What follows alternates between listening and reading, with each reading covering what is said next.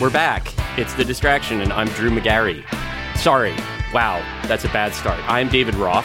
Uh, Drew Magary is on vacation. He's in South Carolina with his family, uh, tormenting his coworkers with photos. And I'm on Zoom with uh, Defector Editor in Chief Tom Ley, uh, the CEO of Big Cool Tom Media, LLC, and uh, with the managing editor of Fangraphs, Meg Rowley, who um, is joining us from Arizona early in the morning to uh, I think probably you thought you were going to be talking about baseball, but uh, I didn't sleep very well last night because of the 17 game NFL schedule, and I just want to get on the record with some of that stuff. Uh, Tom already had to deal with a lot of this. Meg, are you familiar with what I'm talking about? Uh, yeah, I'm I'm a Seahawks fan, um, so I'm excited to uh, be stressed and miserable uh, about a winning team for one game more are you concerned about them going 10 and 7 and then you having to look at that record and be like that's not right at all yeah i am. I'm i'm uh, i'm still wrapping my mind around last year's like final standings for baseball. Um, i lived through the pandemic along with everyone else and it defined every moment of my 2020 and i will still fuck that up for the rest of my life. Oh we do swears on this yeah? Yeah um, okay. you're not allowed to use the f word. Oh no it's fine. You're uh, terrible guest no, we usually try to get them in uh, like under the like if we if we've gone two minutes without a harder core curse, then usually we just go back and re-record the episode. So we're good because that's that was like one thirty seven. oh uh, boy.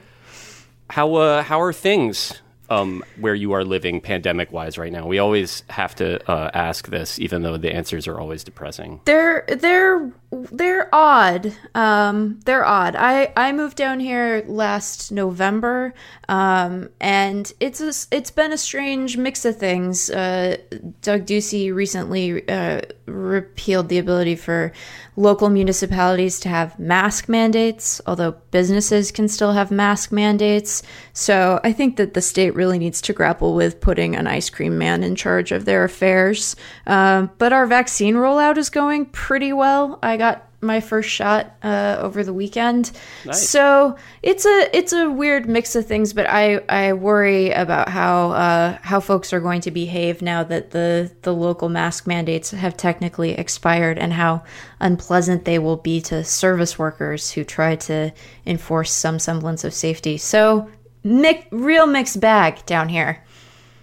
Just looking for an excuse to treat people rudely. Uh, I think that that's kind of like been the way that a lot of this is manifest around here too. Is just that like the stuff that can be made to work with money works, and then the rest of it is just a matter of whether you value people or not. And right. uh, the answer to that isn't always what you want. Yeah, you, you, are also in line for a shot now, right? Me? Yeah. Yeah, I am getting jabbed uh, tomorrow. I, I mean, I guess I don't know if I should be sharing my medical information on the on yeah, the podcast. Just the, just the last last four your social usually is. yeah, no, whatever. I mean, I, yeah, I'll, I'll, probably like tweet a picture of it anyway. So yes, I'm very excited to get jabbed tomorrow. Um, in in like, I'm curious about people who have lived in like, you know, places like Arizona throughout this. Like, have you experienced someone like screaming at you for wearing a mask? Like, how unpleasant has it been to just like try to not infect people with the coronavirus. I, have not had a hard time of it. Now, I, you know, I haven't been here for the whole pandemic. Mm-hmm. It is a sharp contrast in terms of what's open to to where I lived prior to this in in Washington, which has been taking the pandemic very very seriously from the jump. So that part of it has been strange. It's weird to see just how much indoor dining there is. Just like a lot, there's a lot of indoor dining going on. Um, well, it's hot there. What else are you gonna do? You know, you got to get that AC. You, but but it's not. It's it's so pleasant right now. This is like the good time of year. You can sit out on the patio where the air moves around instead of inside with plexiglass partitions between the booths, where it's like, did we did we forget what we learned about this particular disease? that particular bit of theater is going to be the thing I think that stays with me the longest. It's like just the sad little attempts to like you can see the rationalization in physical form there where they're like sure. we uh we've we've erected a partition that rises nearly to your head level right. Uh, and therefore you are now safe from the novel coronavirus covid-19 yeah here in our establishment yeah i think it was Clu Haywood uh, who had a tweet about arizona dining where he talked about a like a restaurant that had two big dining rooms to serve you, you know, like just some big like Scottsdale place. And the way that they'd responded to the occupancy limitations was just closing one of the dining rooms and having the other one run at full occupancy. Which again is one of those things where like we talk a lot about uh, metaphors failing, but that is just 100% the response to this thing. I do think that there's I, I mean, so my brother uh, used to live in Tucson, and for when he was in grad school, and uh, his wife's family is from Tucson, and so I also used to go there for like spring training, and I went to Phoenix once for a, a work trip, and like over the course of that time, I've developed sort of a theory that I think is not an original theory. I'm sure other people have it, but that uh, none of those places should exist, and um, it is like just too hot to have a functioning society in those cities. And the fact that people still try to do it leads to all kinds of insane outcomes. And I think that people's brains literally get like boiled when they live there too long. And like the whole, just everything, just in Arizona, where people have tried to to create cities, just feels like an affront to God and, and nature. Like I remember going to a mall because I had to like buy batteries when I was there for work. And uh, you know, it's so hot there. It's an outdoor mall, but all of the sidewalks just had constant water spraying on you. Right, the like, misters. Yeah, and it's like just 24 hours a day. There's just misters going on, and it's like uh, maybe um, maybe we shouldn't have done that. I, I realize that's probably very offensive for someone who lives in Arizona, but I'm you know I'm speaking my truth. So feel free to um, you know, tell me to go fuck myself. Yeah, Meg, what was the? Why did you move to a dystopia that uh, is an affront to all that is holy? Uh, well, was it know, the dry heat? Uh, it it kind of was the the dry heat. I mean, it it's nice to have access to baseball much more of the year uh, here, so that part is good. Um, I I found myself and I feel um, a little bit embarrassed admitting this as someone who grew up in Seattle and lived in the Pacific Northwest for um, a good chunk of her life. I found the the winters there like increasingly hard to bear. Um, it was very nice to have like a mostly sunny winter. I was like, oh yeah, seasonal affective disorder. I think I I think I had that. I think I had the sad. so so like that that was uh, that was a lot of it and um, you know when it's 120 in August I will feel very very foolish but um, it's nice to to look out when it's raining and be like oh yeah we need that this is so nice smells good you know you appreciate it uh, in a in a way that you know when it's March and you haven't seen the sun for six months in Seattle you're like I think vampires are real. I I get it. I would like to have the Arizona spring training experience. I think less than I'd want to have the Florida spring training experience, but I'm I'm curious about both. I've never done it. You've never and, done it? You know, yeah, in all the oh. years of being a baseball pervert. Man, so the issue or one of the big issues with the spring training thing for me is that the Mets famously play in what is like I think by wide acclaim, the shittiest and most boring city in the entire United States during spring training, which is Port St. Lucie, Florida. Yeah. yeah. Like that was the biggest speculation that I saw among like the Mets, the people that have like had to cover the Mets uh, regarding the Lindor Cohen negotiations still ongoing over the um, potential franchise changing contract was what restaurant would you have dinner at if you were Steve Cohen in Port St. Lucie? Because everyone's like, there's not like mm. an oak room at Beef O'Brady's or whatever. like there's just like it's all the same shit. That used to be the case in uh in in Tucson because well I, I would go to spring training in Tucson basically every year in my childhood for like eight straight years, and uh, we would always stay at this hotel where the Rockies would also stay and the only restaurant near it was a TGI Fridays that was like across the street, like across the highway. Yeah. So you'd go into this TGI Fridays like after a day of watching spring training games, and like Vinny Castilla would be in there just like getting fucked up, and then like Ellis Burks would walk in later, and like I, we saw Alex Rodriguez in there one time because they played a game against the Rockies and they were staying in Tucson, and it was just so weird to be like you're literally in a TGI Fridays. Like it's just a TGI Fridays. And like there's a table and it's like Dante Bichette, Vinny Castilla, like all these guys who you're just watching play baseball, just like in their jeans, like having coronas, like yeah. hanging out. I'm like, I don't know if that was like I, I guess I don't know if that still happens in spring training. I feel like not really because now all these teams have these big complexes that are like you know, these sort of like little cities that they made. But back then it was really just like there's Hi Corbett Field, there's the one hotel the Rockies stayed at, and TGI Fridays, and that was it. Well, it, it kind of depends because like all the spring training stuff is in the the greater Phoenix area now. So I, I think that one thing that I've never done Florida spring training um, because I mean the, the folks listening won't be able to see this, but like th- this hair and the humidity is like not um not a thing that I need to walk out in public with. But um the it, it's very it's highly variable the the quality of the cuisine the um the spot where the uh, Cleveland team and the Reds play out in Goodyear, there's like a, a team um, dorm facility across the street where Cleveland puts up a lot of their minor leaguers. And then there's literally a, an airstrip behind it that has like been abandoned but still holds airplanes. And then that's it. Like it's just out in the that, middle like, of required nothing. by law for Yeah. Arizona. Like there has to be some place like spooky where like Nicolas Cage could get in an inexpensive shootout in a '90s movie. I mean, it, it does it does create some really cool backdrops when you when you're looking at the backfield photos because they're just like these planes looming in the distance. But there's not a lot out in Goodyear, Peoria, where the Mariners play, is just. And I say this affectionately because you know there are some good spots hidden away, tucked away in the in the strip malls here. But like it is just strip malls. There's not a ton of like downtown Peoria, but then you go to like Salt River Field where the the Rockies and the D-backs play, and that ballpark is beautiful. It is arguably nicer than Chase Field where the D-backs play their regular season games, which is just like the nicest Costco you've ever watched a baseball game in. Although I, I I sneaky love that ballpark, even though it is kind of bizarre in its in its aesthetic. Um and and you know they're close to scottsdale where there's like you know good restaurants and then also like college kids doing you know tequila shooters or whatever off someone's belly. So it, it's uh there's a real range. There are lots of sights and sounds. It's a shame that there's no longer the like the forced sort of communion of a TGI Fridays where everyone has to go. Yeah, it was the it was a magical time.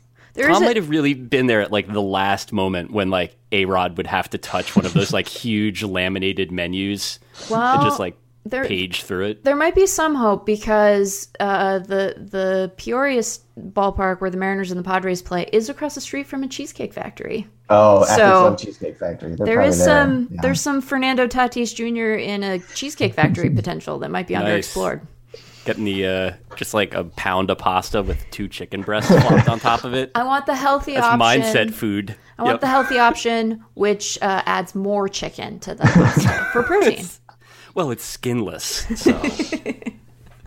yeah, I've not. Well, I've not been to a cheesecake factory either. Although that was, uh, we've like the younger people. This is one of the few times I've actually like been able to uh, truly relate to people whose ages start with a two. Um, when a cheesecake factory opened near my, uh, like in like Pasadena, when I went to school in Southern California, that was like a really like a date spot. Like that Sure. was like a place where like if you that's how you showed that you were serious about this relationship was to take someone someplace and then just get you know like each of you gets an entire box of pasta covered in just like massive amounts of uh, vegetable or meat. Yeah, the Cheesecake Factory in Denver was where like uh, you know, you would um go to dinner before prom, you know. Yeah. You were like, we're gonna fucking do it up tonight. Like- or like if you were a freshman in college and you still hadn't really learned that's not cool, you'd like take your girlfriend there or something. Like it was it was cool when we were when we were teens. We're getting the fancy salad. It has mandarin oranges on it. And then just like eating like you're running a marathon the next day. just like fucking massive carb loading. Uh, we can keep doing uh, like big box dining uh, rundown stuff in probably the second uh, segment. But the whole uh, purpose, of course, of having a baseball expert on the uh, podcast in Meg, uh, Tom and I have the same level of expertise, which is that we get upset sometimes about our. Mm-hmm. Yeah, we're doing Uh, we're doing 30 minutes on the Rockies and then like a hard 45 on the Mets, yeah. Yeah, so we're gonna we're gonna go deep, just do uh, like an expanded sort of roster rundown with the Rocks. Uh, it'll be a Scott Oberg health update, uh, presumably. I hope he's all right. Actually, that was scary. Yeah, Uh, it's not and the best. Yeah, the um the question I was going to ask Meg is uh just if, if for people that are maybe um looking to have kind of an energy saver mode approach to the baseball season, can you just give a, a few teams that people don't need to worry about or think about for the next few months? Oh, sure. Gosh, uh, I might be anticipating a later topic, but unfortunately, the list is long. um, I, if I were, if I were a discerning baseball fan who didn't have professional obligations, I would be very comfortable skipping pretty much all of the Rangers. Um, most of the Mariners, that's not totally fair. They have some young guys who are fun and interesting, although not all of their fun and interesting young guys are on the opening day roster, but that's another conversation. Well, not all of their fun young guys were willing to sign uh, below market extensions, buying out their arb years. So My favorite team. yeah, um, Uh the the Rockies are are pretty missable. I'm sorry You're sorry being to pretty say. kind. You're being very kind. Yeah, they're pretty missable. Um, the Pirates are a weird are a weird uh, gamble because Brian Hayes is like legitimately fun and fantastic to watch, um, but he only plays one position and is not allowed to bat for the entire game. So your mileage may vary there, although they do have some other um, young pieces who are kind of interesting. Um, you know, we can just run through like the bottom of our playoff odds at Fangraphs. The Orioles very missable. Um, you know, the Rays are going to look low to folks who might check in on our playoff odds, but they will be irritatingly watchable um, because our playoff odds have a, a hard time with the kind of depth that they have. So that's a thing to be cognizant of. Um, the the Mar- the I mentioned the Mariners. The Royals think that they're competing this year. They're a They're weird weird team. one of my favorite offseason teams. There's only a couple of teams this offseason that bothered trying to try. Yeah. And the Royals were definitely the funniest of those. Like they were just sort of like ready to lock it in. They're like, well, we've got three different fourth starters coming up through the system. They're just about ready. We locked up Hunter Dozier. It's time to go big. And like they kind of went big by Royal standards. Like they Yeah. acquired major league players on the free agent market and via trade. Yeah. They, Which again is the sort of thing that would be unremarkable were it not for the entire rest of baseball being the way it is. Right, yeah. They Andrew Benintendi now plays with the Royals for people who maybe tuned out of the Red Sox last year and are going to be shocked to find just a totally different outfield than what they're used to. Um, but yeah, the the Royals extended Salvador Perez and they are going to give some of their young starters run in that rotation and um, you know they might hit a little bit more than we're uh, counting on. I have a feeling they're going to be like you know when you do your staff predictions you're like i can't just do what the projections say because that's really boring and there's always some team that over or underperforms. So i have a feeling that the royals are going to be like a sneaky wild pick that people will will turn to. Um, but it I, I don't know like there's there are a lot of bad teams um, there are a lot of teams that are actively not trying there are some teams that are sort of trying but aren't necessarily going to be good uh, in spite of that um, but there are some some interesting uh, clubs they just mostly don't play in say like the NL Central um, Yeah, so a, a challenge with all of this. Like in terms of, I, I dropped out last year in a way that I have never dropped out of a baseball season before.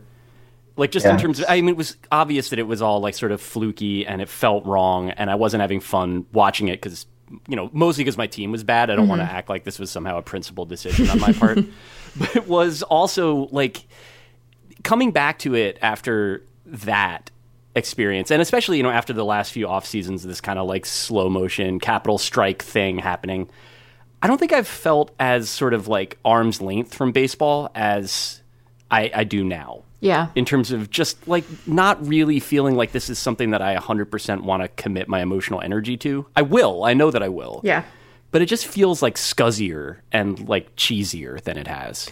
Well, I, I will say in defense of the sport that my site relies on that there are some legitimately very very fun baseball teams, um, and like you you David root for one of them, um, infuriating at times, confusing, always like frustratingly scandalous, but good probably. They, yeah, I think the Mets will be decently good. They're just also like intent on finding a way. This is something I didn't anticipate, right? So you get sold from this family of like broke Long Island small timers, like like broke billionaire small timers. You know, like they have like boats and stuff like that, but they don't like to make payroll like on the day that payroll is due.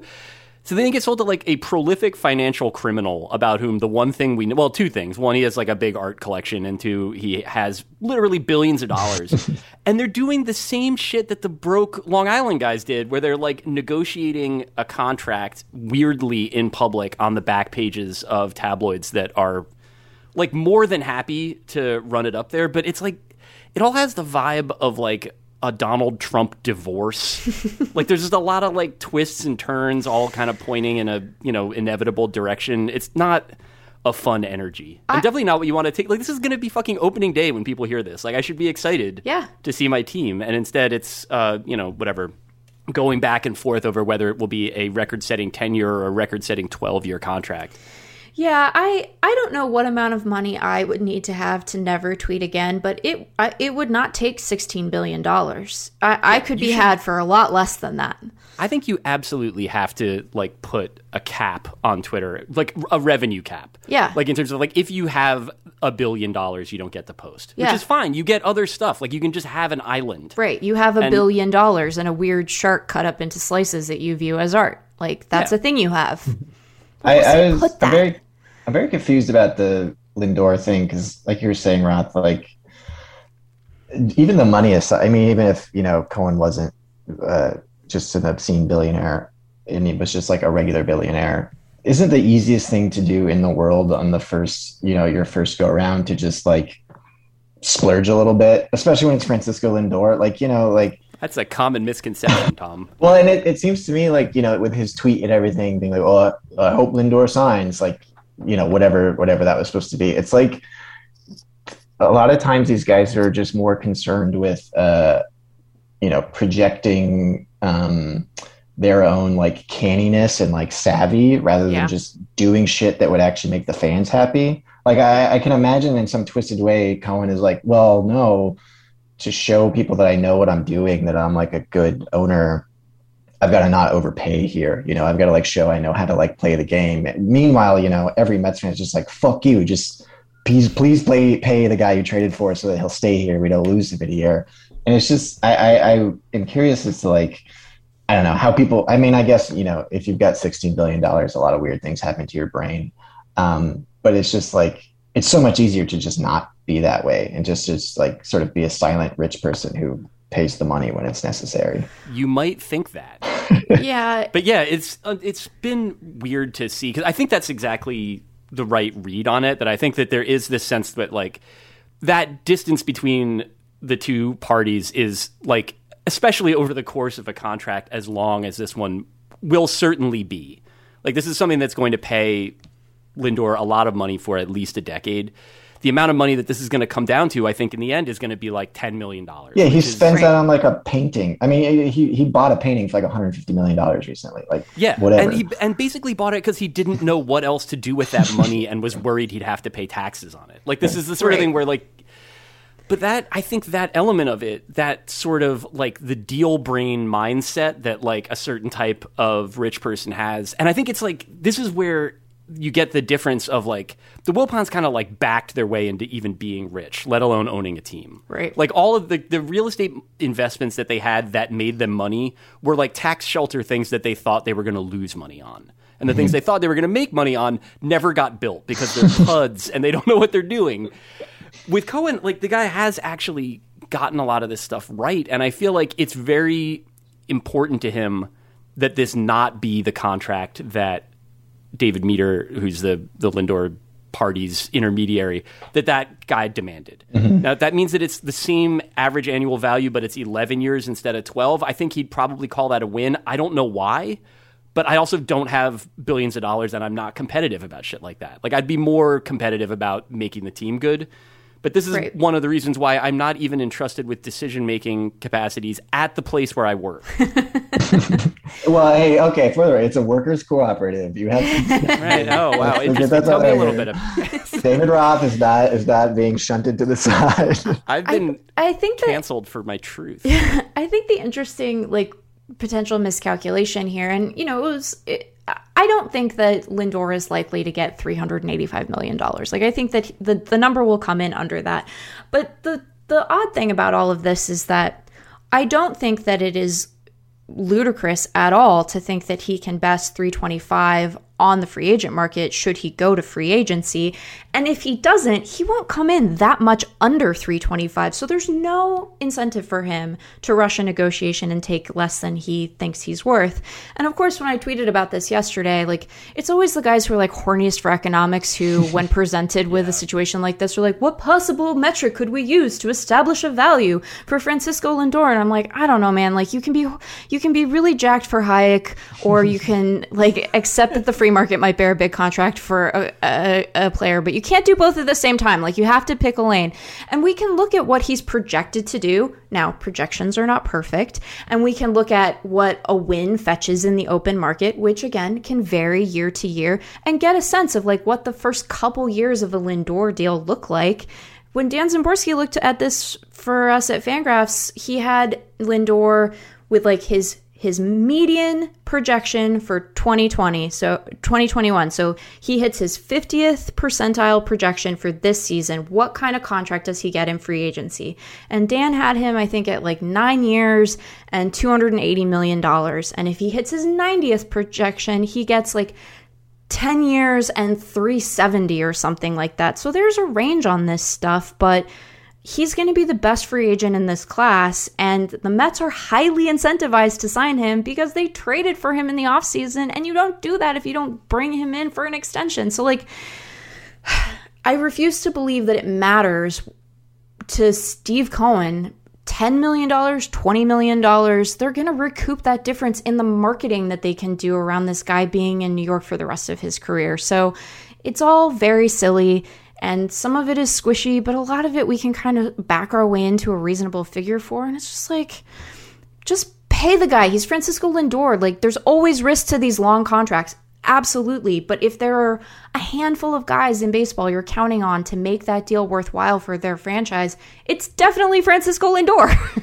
yeah. That's see everything that you just said is stuff that I've said to myself in an infinitely more pathetic voice, like just in terms of like rationalizing how this is going to go and where it might end up. And yet, like, there's still this is the the part of it that like I really hadn't anticipated being like that. It came with the team that there is like a, a Metsian element of like, yeah, of course you wouldn't trade for this guy and then let him go, right? Like, right. no one would do that except maybe the Mets. maybe the Mets would do that. And that has like really kind of stayed with me in a way that like when the Wilpons would do it, it was just because like it was these, you know, just like grouchy people and their stupid whims. But like I thought they were gone.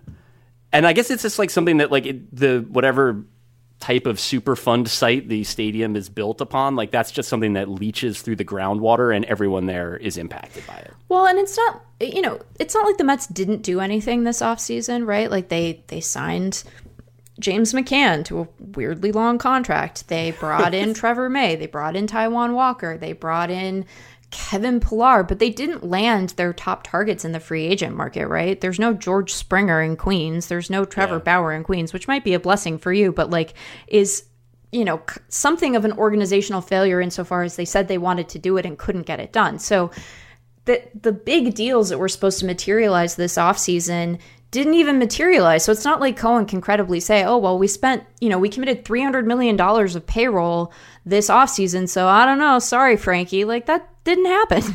Yeah. Well, I think they'll sign him. I think he'll be okay. This, you'll be all right. Yeah, I think yeah. The the the alternate reading to all of this is that um, Steve Cohen knows how tired I am personally, and didn't want me to have to you know direct traffic on a, a Lindor extension before opening day. So there is a reading of this that is um, very charitable and incredibly personal. I didn't know Steve cared so much. Yeah, that's why so many people I think like him so much online. Is that like yeah he gets epic on there. Like sure he has like Elon vibes, but he cares a lot yeah. about uh, about people he doesn't know. Yeah. I mean baseball this is such a weird fraught stupid thing i'm about to say. I want to preface it by acknowledging all of those. Like baseball kind of needs a steve ballmer. Like we're we would benefit from having an owner who is so enthralled by his weird ass team that he's like freaking out on the sidelines um, and really probably should should calm down, but is inclined to be dramatic. I mean, that part of it has some value. Um, although I will continue to beat the drum of like, don't be charmed by billionaires because that that way lies madness. Um, yeah. So it's nice that he cares, but it's like we still need to uh, uh, better mold the con the contours of that care, right? yeah, this is like we talked about this. I mean, where the Rockies are concerned at work. I mean, just in terms of the, it's a bad situation where the only owners that really seem to care enough to take an active role in their team, you know, success as they see it are like Monfort grade idiots who therefore like their active role in it is just making sure that everybody's prayed up and like making all kinds of strange personnel decisions on weird whims. Yeah, yeah. There's, a, there's a lot of weirdness in that work. That's yeah, it's kind of depressing when the the choices are between like that and you know just some weird faceless hedge fund consortium that like owns the Marlins. Where you're like, I don't even know who's responsible for making this team suck, and whoever it is like doesn't really care. Yeah, and like I guess Cohen is a little bit outside of both of those, so that's you know, however much solace you want to take in that for like the future of the team is is nice, I guess. But like, I don't know. It's just even you know like the the Cubs like Ricketts came in there like this like big you know new money into the team and they they did a lot of shit and they won World Series and they've just sort of regressed like being the same kind of miserly like well payroll like kind of guys. So it's like even when you get one of those owners, like who knows how long it's going to last.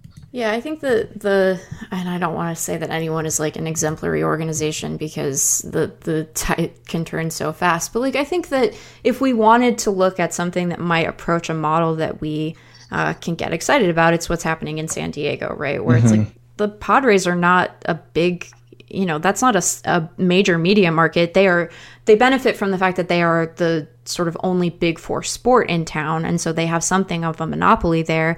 And it took some changes in their ownership group and who the controlling owner was for this to happen but like they looked at Fernando Tatis Jr. and they were like, he is one of the best guys on this team. He's going to start opening day his rookie year. We're not going to mess with his service time. And then they looked at Fernando Tatis Jr. again and they were like, he's one of the best players in baseball. He's 22. He should be a forever Padre. And they gave him $340 million. So there is, there is a way that a team can say, like, yeah, we're we're good now. We want to stay good. We want this to be a baseball town and if we commit payroll to this organization, it's going to make us a lot of money in the long term even though we're already making a lot of money. So let's do it and like try to go win a World Series and, you know, knock the Dodgers off tilt. Um, and, you know, the Dodgers responded to that by saying, we're going to blow through all three competitive balance tax thresholds, incur draft penalties, sign a bunch of guys, and punch back. And so I think that they're, you know, each of these organizations has done stuff that is shifty and unethical and so i don't want to be too you know like complimentary of any of them but i think that there are alternatives that we can see in the marketplace right now that you know are trying to put winning good baseball on the field for their fans and the fact that we have to like tick through five and then you know kind of shrug our shoulders and feel exasperated is part of what's wrong with the sport but those do exist. So there is that at least. Please go to my baseball website and be excited about baseball. Like it can still be really good, you guys. Some yeah, of baseball is the, still really great, please. this is the buried the buried lead of this whole thing is like I am excited about baseball, man. I yeah. fucking love baseball. Yeah. Like this is the issue that and that's been the part of it that like I think I've had the hardest time with I only get to you know it's different for you, Meg, because you get to write about this stuff, get to write about this stuff all the time. I know that I get like two Shohei Ohtani blogs per year. That's right. it.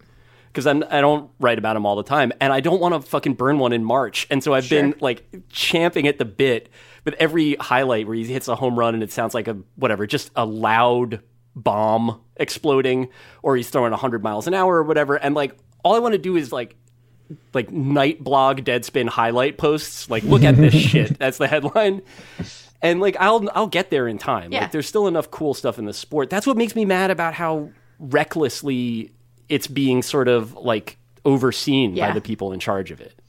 Yeah, I, I am feeling myself uh, like very eager to jump into baseball this year. I was sort of like you, Roth. I kind of just wrote last year off completely, and this year's actually been nice because I don't feel any obligation to try and like pay attention to the Rockies, and that used to suck up so much of my time. So it used to be like I check in on the Rockies and then try to watch two innings of a Ohtani start that starts at 10:30 p.m. and then fall asleep. But now I can just go straight to that. You know, I can take a nap when the Rockies game is supposed to be on and stay up all night watching the Angels. So I'm excited about that. I, I'm wondering, Meg, like, how have you guys at FanGraphs been treating like the last last season in your sort of projections and just like how sure. you're approaching this one? Like, is it is it was there like an I thought of like let's just throw it out because it was so weird and short and like nobody was paying really like who knows how guys were performing relative to you know the the conditions. So how, how have you guys been dealing with that? Yeah well we didn't throw it out because it is data even if it is data that um, is not subject to sort of the um, the sanitization that goes on in the course of a 162 mm-hmm. game season are projections um, that folks will see at the site for playoff odds and all sorts of stuff are sort of a 50-50 blend of the ZiPS system and Steamer. And both of those um, tend to treat m- recent performance more uh, heavily right? They weigh it more heavily which makes sense. But for their projections this year 2019 is actually still um, uh, getting a heavier weight than 2020 because mm. 60 games is just not enough for us to see stuff sort of smooth out the way that you would expect to over the course of 162 games. And I think that that's the right approach. I mean, there are definitely going to be guys who made meaningful changes for good or ill last year that will um, stick through this year and sort of uh, impact the way they're projected going forward. But um, because of the uncertainty there, we we thought that that was the right approach, and it's why like you know when you look at Christian Yelich's projection, it's still really good. It's not as good as it would have been if he had, you know, just been coming off two back-to-back like MVP worthy seasons, but it's still good even though he had a down 2020. And like Jose Abreu's projection is solid, but it's not five wins because every year he had before last year was less um, impressive than his 2020 was when he won MVP. So I think that that balance is is sort of the right one. I think the place where um, projections are likely to get sort of undone this year is is less in the projections themselves than it is in injury and playing time concerns mm-hmm. because we really have no idea how guys are going to respond to having had last year where they had two spring trainings and a weird ramp up and then just 60 games and pitchers did not get a whole year's worth of work in. And so they're going to take a while to sort of ramp up and they probably won't be able to throw the same number of innings they would otherwise. So there's that stuff. And then I, I still think that we're not talking enough about the potential for continued like soft tissue injuries because like last year when the KBO season started their spring was weird too even though like, good job having a competent country. Um, and the first couple of weeks of their season, they had all of these guys go down with soft tissue injuries because spring had been so strange. So I think that there's there's that piece of it that is just really hard for us to account for. And so when you see teams at the end of the year and you're like, wow, it's weird that that team we thought was going to be really good ended up underperforming. I think a lot of it's going to be due to injury or their their pitchers just running out of steam because they threw, you know, 15 starts last year. yeah, I've been trying to keep all that in mind in terms of because I think part of what I'm excited about for you know the season is just the fact that like it's going to start out more normal than last season yeah. ever was, and if everything goes the way that you hope it's going to go, then like by the time we get to the fall, like it'll be something like a baseball season, yeah. and I think that like that shape of it and the fact that it's happening on more or less on a schedule that we're familiar with, like I am projecting a lot on that. Like that is a, a load bearing wish cast on my part. and yet like I don't like I think that like that requires a lot of rounding up in terms of like figuring out like just how normal it will actually be for players and teams and like you're right that that is 100% not given. Yeah, I think that um you know, in terms of the players themselves, um you know, a lot of them have talked about how hard last year was for them. Um, even the guys who did not get sick, you know, the the COVID protocols are burdensome. They're important and necessary. So I don't mean to say that we should just like let you know these guys run wild because even with protocols, sometimes they are like, man, I really want to go to dinner though, and then they do it, and then it's a problem. So um, you know but it it wore on them it's hard to be displaced from your family that much and um, i think that that this year should be more normal from that perspective and the league and the players association are trying to incentivize guys getting vaccinated so if they if 85% of their tier one employees, so that's their players, and then the staff members who have close contact with players get vaccinated. Some of the protocols loosen up a little bit. Um, being able to hear fans, like real fans, and not the canned crowd sound, which I think was one of the most disorienting things for me about baseball last yeah. year. The the guys, well, the folks, uh, there's you know guys and gals, all sorts of people um, who ran the soundboards. I think did um, a pretty good job, but there were a couple of times where it was like, you know, the the home starter would give up a home run, and then the crowd would cheer. And I'm like, that's this is yeah. bullshit.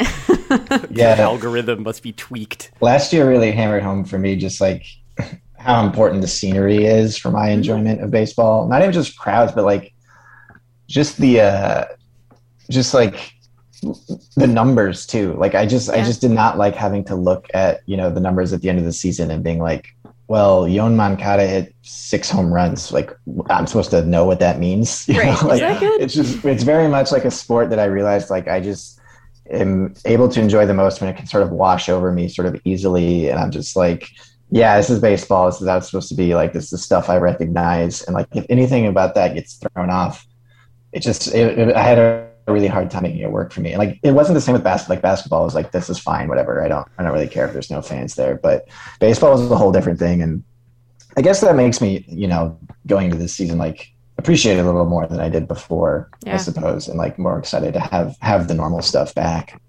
I will say I expected last year to feel. I, I, agree with you that it was hard to look at like a leaderboard and be like, oh, is that guy good? Yeah. Like, what does that number mean in context because you don't have um, the scale that you're used to? I did expect it to feel more asterisk than it did, though. I think it was, you know, we can debate how advisable it was for them to play at all, which it probably wasn't. Um, but it was this really hard thing that they did that seemed impossible and they managed it even with a lot of you know blundering and risk along the way and so i i was like oh this was this was a real baseball season to me because like the conditions that they were playing under were so bizarre and difficult that i was i found myself impressed even though i was like you guys probably should have been at home this whole time anyway um, but yeah i am i am excited to like know who's good and mm-hmm. uh, uh, be able to to hear the sound I'm used to when I'm, you know, have a game on in the background while I'm working, um, and be like, yeah, that's baseball. That's baseball as I know it. Yeah, I'll take it. We're gonna take a, a little break, and then when we come back, we're gonna do the dumb stuff that we always do. We're back from our, our break to do the dumb stuff that we always do. Um, I debated bringing back the mashup in Drew's absence mm. because I thought that that would cause him great harm, but I don't want to do it, so we're not going to do that. I don't want to get any more emails about please kill the mashup. yeah, which is, I mean, they they have not really experienced how bad it could get, like in terms of me self consciously singing like half of a yeah. song off Bruce Springsteen's Tunnel of Love album. I, I try to I try to leave you guys alone on the podcast. That was the one time, and I was like, "Damn, I do think I need to say something." Because I was I was I'm not on like I have no involvement with the podcast, and like people still fought to email me, and they were like, "Please get Drew to stop doing the mashup." And I was yeah, like, "This is the people." I don't even know what you're talking about. My head. Yeah, yeah. Like, there's plenty of that in the comments. Meg, to get you up to speed on this, Drew would like just sing half of a White Lion song and then half of a Frank Sinatra song, oh. and I would be tasked with having to guess which was which. Uh-huh. And there are some ardent defenders of it, but also there were a lot of other people that were like, "Your podcast has been referred to the Hague. Never do this again." He did that more than one time. He did it, it was enough like times oh. that people were literally emailing his boss at a worker-owned co-op to be like, "I know you guys are all about supporting each other and everything, but like, have you thought about having Drew hospitalized against his will?" Yeah, the emails I, were not even like slightly joking. They were like, uh, "You seriously need to get him to stop doing this." I, I, want. Okay. I, do, I, do, feel like I should say that the, the the reason that I am not familiar with this is not because I I you know have a problem with your pod, but because I don't listen to any pods anymore, um, because I don't have a commute or you know anywhere to go. But yeah, when would you do it? Yeah, like the I I am not offended okay, just... which means that this the segments that we do here will be delightful surprises to you. Yeah, I look forward to uh, to experiencing that delight secondhand through you. I'm not going to do dead or canceled either because like that's also a Drew thing. But there is a better remember a guy segment, and I I tried to pick one that you both would be able to enjoy. Uh, your guy of the week is Jeff Cirillo. Do you have any treasured memories? Love Jeff Cirillo. God. Wow. All I remember about Jeff Cirillo is that he like he hit like 316 every year, and that's all he did. He didn't do anything else. He played third base and he hit 300, and he had two good seasons with the Rockies. He like I think he we signed him as a free agent or something, and then he was there for two years, and he was like just good old steady Jeff Cirillo. Hardcore Rocky, a hardcore brewer. Yeah. Like, I think none more brewer than mm-hmm. Jeff Cirillo. Mm-hmm. Like he's like a Geoff Jenkins grade brew guy. Yeah. Wow. You know, God, you know what? Good for Jeff Cirillo. I just pulled up Jeff Cirillo's player page. I don't have like super strong memories of Jeff Cirillo because Yeah, he even wasn't that good with the Mariners either. Yeah, he- that was the end. yeah, he was pretty forgettable with Seattle, and that was well, we didn't know that that was the beginning of their slump, but um, the, that was sort of the beginning of them not uh, not being in the playoffs ever again. Um, and so, uh, because he was an NL guy when I was a kid, and I grew up watching mostly AL baseball as a Mariners fan, like I didn't have any Brew Crew impression of him, but he had some really good little seasons with the Brewers. He had he had a, a five win season in '97 and a six and a half win season in '98, and hit for just really very little power at all. I mean, he had a couple of 14, 15 home run years, so that's maybe not totally would- fair, but He would hit a lot of doubles. He hit like a shitload of doubles one Yeah, of the years sure with the. Rockies. I remember, so that was always fun. Like a, a guy who just hits the ball into the gap. It's great. Yeah, that's like a type of guy that is not really like developed as much anymore. Like there's more of an emphasis on like rectangular stomp and lift like homer strikeout guys. But I think the idea of like just committing a corner infield spot to a dude that like really didn't do very well at hitting the ball over the fence, but otherwise was good at other stuff. Like, Yeah. I, I would love to see that come back. Yeah, would it even be like I'm trying to think of a contemporary player who could even possibly hit 53 doubles and 11 home runs in a season now? Like, um, would, could anyone do that? Like, every, There's everyone's just turning all those into developed homers. like that. Yeah, But then they all start hitting homers. Like Yeah. Jeff McNeil on the Mets looked like a guy that was going to do that, and then like started whatever. Now he's like a twenty homer guy, which is like cool. But it sort of takes away from the idea of him just being like a, a guy that was annoying to play against. Like he now he's sort of like a similar version of other Yeah, types because like even the really heavy contact guys aren't necessarily super doubles oriented, right? Like Nick Madrigal isn't going to hit much, uh, much or any home runs. Like he literally didn't hit any last year. He's got very little power. He's mostly a singles dude who's then bolstered by like really good defense. So it's a it, it is a profile that is in short supply. But yeah, especially especially in Coors and the way that that play that field plays like those doubles dudes are so much fun there i'm so sad for you that this team sucks because that ballpark and my, my mom's family's from colorado that ballpark is so beautiful and It's, that uh, team is so bad and weird yeah. The ballpark is it's crazy now because it's it's always been like an awesome place to watch a game, but now it's also like uh, one of the oldest ballparks Right. left in the league. So it's like also has that charm going for it, even though that feels totally undeserved, just because everyone keeps tearing down their ballparks. So it's like Yeah. if you want to go to one of the oldest and uh, you know most beautiful stadiums in the world, like come to Coors Field. Feels like a weird thing to say, but that's that's how it works now. well in Yeah, the way it's going to keep appreciating in value too as like teams tear down 18 year old stadiums and just like move into a large Bass Pro Shop pyramid. Yeah. I have been told that Globe Life is nice on the inside and that it plays badly on TV, but I think I've been lied to. I, Yeah, I I might don't believe have to like engage in an investigation because, like I said, I like Chase, and it has sort of a similar. You're in a Costco, and there's Yeah. a baseball game going on vibe. Yeah, Coors is and like the area around Coors is fun now. Although my grandmother, who like lives in Boulder and knew Denver at a very different era in Denver's history, is like, I don't know if it's safe to be out around there late. And I'm like, I think it's fine, Grandma. I think it's nice now. Yeah, like, that I used think to be like- okay. used to just be the absolute worst part of town Yeah. that you would never go to. But yeah, it's it's also like one of the rare stadiums that still feels like it's in the downtown. Like Right. You, it literally is just in the middle of the city of Denver, uh, Yeah. which you know is increasingly rare too. So. Hope, I don't think they'll ever get rid of it. I mean, the Mon- what the fuck are they going to do? They're not going to build another stadium. So hopefully No. it just stays. It's the least they can do for us. Just keep the stadium at least. I don't know. Yeah, if- I think that. oh, sorry. Go ahead. No, you got it. Go ahead. I was gonna say I don't know why this makes me feel old, but there's something about Jeff Cirillo only being 51 that feels weird to me, but also Yeah. makes me feel old.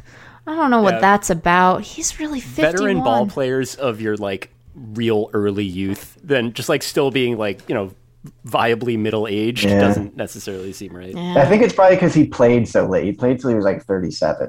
So yeah, he's he's younger than you think now.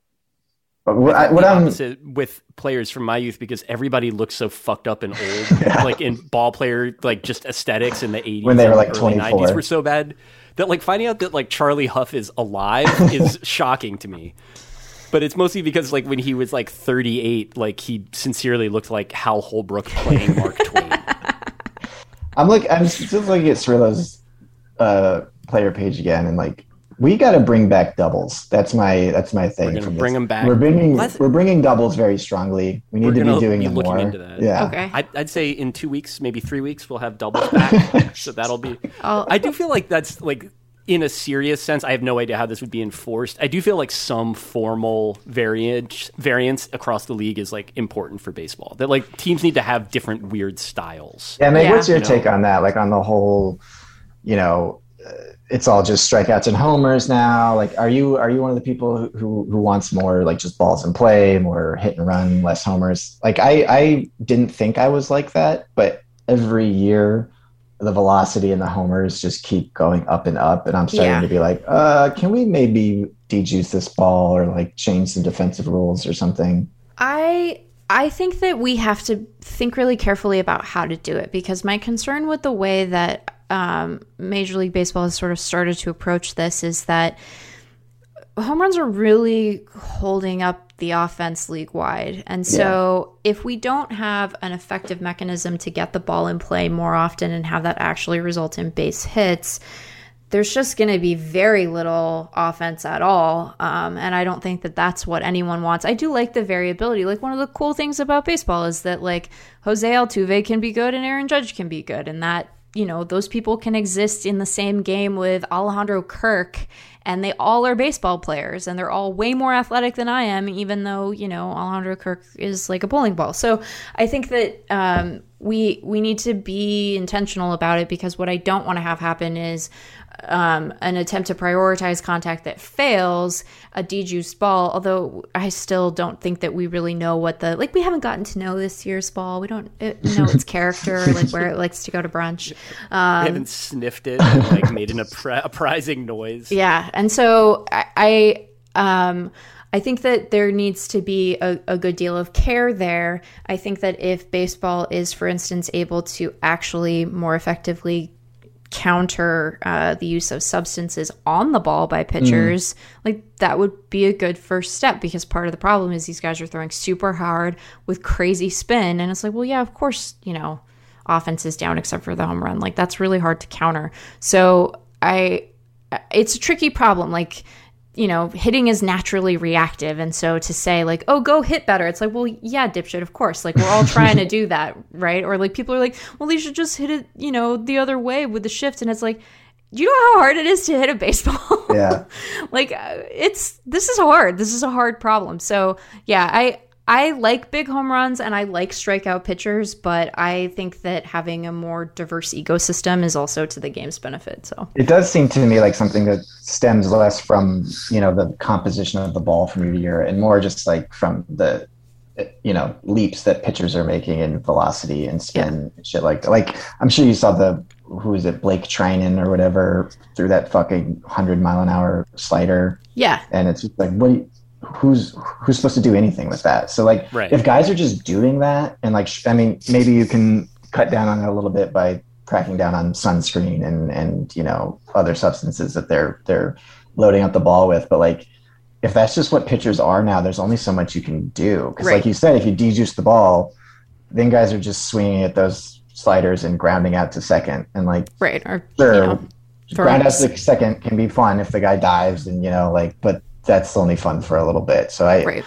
aside from like I don't know, just like telling pitchers to relax, I don't really know like what the answer is. Well, I think You cannot make it illegal to be a wet guy. Yeah. It's inimical to the Could spirit you all of the just game. calm down The a spirit of the bit? country, indeed. I- yeah, everybody take it easy. I do think that like some of the stuff that they're trying to do in the minors with the rules they're experimenting with there with like making the bases bigger and changing some of the rules around pickoffs so that um, theoretically you're you know you're gonna make it easier for guys to steal like i think that part of it is intriguing because like it the the they seem to understand the problem there. You need to fundamentally change the calculus around when it makes sense to try to steal a base versus when it doesn't, because we're all too smart about this shit now. So um, I think that that part of it might be promising, although I think a balk as a penalty for like a third pick off that doesn't get the guy is like pretty extreme. But I I think they're trying. I don't want to give Manfred like any credit at all. I do think that the um, the willingness to tinker could be a good instinct. Like that impulse could be fine as long as it's thought through carefully. It isn't in service of like, you know, getting more ad breaks into a broadcast. And we're willing as an audience to say, oh, we tried that and it didn't work. So we'll go try a different thing, right? Like we, in order to get baseball that looks like we want it to, I think we all collectively also have to be like a little bit less precious about it. Because we Yeah. can Yeah, be, that seems we can be kind a of fair precious. enough thing to ask. Yeah.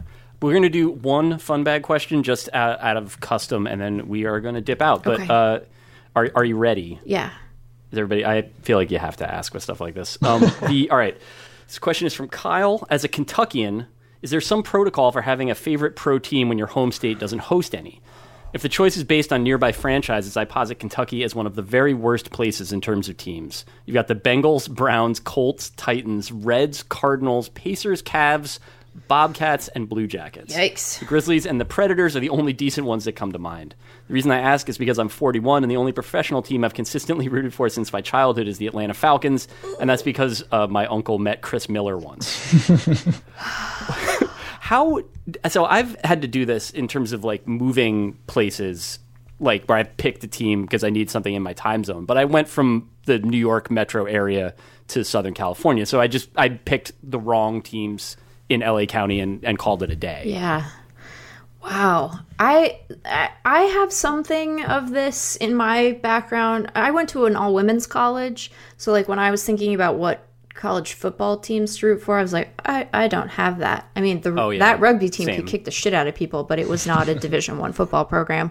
Um, but I had the benefit of just like being from Seattle, so I was like, I root for UW, I guess. Um, man, that's I, I I think the Grizzlies are pretty fun. Yeah, I think that the thing that I would encourage on this is just basically to you know follow your heart. Yeah. like, this is the kind of which is corny advice, but also like it's not a serious or important question, so you don't need to take it too seriously or important. Like I think that for me, like when I went to school in Los Angeles, like I was a Nets fan and I couldn't see my Nets. I could barely see them in New Jersey because they weren't always on TV. And I just decided to become a Clippers fan, which is stupid. Yeah. Uh, it was stupid. You know, it's, it would be a weird choice now. It was an unacceptable, like, just appalling choice then. This was like before Lamar Odom even got there. Like, it was just basically like whatever Donald Sterling parading some soap opera actors through the locker room, being like, "That's Lamond Murray, isn't he beautiful?" like, it sucked, and I don't know what it was in me beyond like the, the defects that have come to comprise my entire being that led me to make that choice. But I did it, you know, with my whole heart. It felt right. And I think that's like the only way that you can really do something like this. Yeah. Everybody would adopt the Grizzlies if they could, I think. My my answer to Kyle is, you know, just to yeah, liberate yourself, man. Like don't like with with the way things are now, you can watch any team anywhere, no matter where Right. you live. Like it, geography does not matter. Like my current most fulfilling, you know, personal fandom is for a, a soccer team that plays in England, and like I just started paying attention to them like five years ago, and it's great fun. Like you can watch games on TV, you can read about them on the internet, like don't worry about living in Kentucky. If you want to root for the Mariners or whatever, just do it. Nobody's going to care. Can, You got nothing to lose but your Bengals fan. can I offer an alternative to Kyle if he is willing to dip into the thrilling world of college baseball? I don't know where in Kentucky he's from, but he should root for for Vandy. He should Oh, root, yeah. root for those Vandy boys, a thing we have allowed to happen in the world. they put it on their stadium. They call Oh, yeah. themselves the Vandy Boys. the Vandy boys. That's They're- uh that's Kumar Rocker, right? That's, Kumar yeah, Rocker, fuck Rocker, yeah. yeah. A lot of like tight pants aficionados. Yeah. Yes, yes. Um, that that team is is delightfully fun to watch, and if the the ping of college baseball is not a, a turnoff for you, I might I might offer that. The best thing about college baseball is that like the fielding is only like at times sixty percent as good as it is once they reach the minors, and it it just is. It's a more fun game that way. It's better when they can't field well. Maybe that's the key. We should put ankle weights on every major leaguer and say, go try again and see how it goes. Yeah, we've we've actually I think over the course of this podcast fixed baseball. We came up with uh, we're bringing back doubles very strongly. Mm-hmm. We're telling all of the pitchers to please just relax a little Yeah, bit chill out. with all that shit that they're doing. Yeah, And then we're telling fielders to uh, you know do work, do a little worse. yeah. And Again, then- chill out. Yeah, everyone just needs to like fucking calm down with how Yeah. good they're getting at baseball, and uh, everything's going to be great. And bringing back doubles, that's the Yeah. main one. We did it. Um, well, Meg, thank you for helping us solve this by um, making baseball 20% worse and slower across the board. It's my pleasure. Uh, but thanks for joining us. And uh, I will mention it in at the very end, but do you want to plug the Fangraphs membership drive that is ongoing? Because I endorse people becoming members of Fangraphs. I do. Thank you. Yeah, we're we're doing our spring membership drive. The pandemic hit a baseball site with no baseball pretty hard last year, and we had to basically reformulate our entire business model on the fly. And we are dependent on member support to keep the site running and to keep it growing. Um, so you can sign up for a membership today at fangraphs.com. Ad free memberships are $50 annually. It makes the site really hum along, especially if you use some of the more data heavy parts of the site. And as an extra bit of incentive, I will share, as David Appelman did, that our membership prices are going to go up a little bit later on in the summer. Um, so if you sign up between now and June 1st, you will continue to enjoy the current pricing. If you are an existing member and you maintain your membership whenever it renews, uh, you will be grandfathered into that pricing until at least 2023. But we really appreciate it. We wouldn't be here without our reader support from last year. And uh, while ad rates are a little better than they were last year, we continue to rely on that support to, to keep humming along. So I hope you'll consider a membership uh, and help out the site and support the work we're doing there. do we love do we love our subscriber driven models, folks? We love oh them. Aren't they great? We're hearing Yeah. it more. We're hearing it more. Yeah. All right. Well, uh, thank you for being with us, Meg. Uh, Brandon Nix is our producer and engineer. Daisy Rosario is our executive producer. Our theme song is by the great Kirk Hamilton. You can listen to ad free episodes of The Distraction only on Stitcher Premium. And thanks to us, you can get a free month of Stitcher Premium right now. Just go to StitcherPremium.com on the internet and use promo code DISTRACT. Don't forget to rate, review, and subscribe wherever it is that you listen to podcasts. And please go subscribe to Defector.com too. It's good. It's like Fangraphs grade good. Uh, thanks for being with us, and uh, we'll see you next week. Thanks for having me. Bye.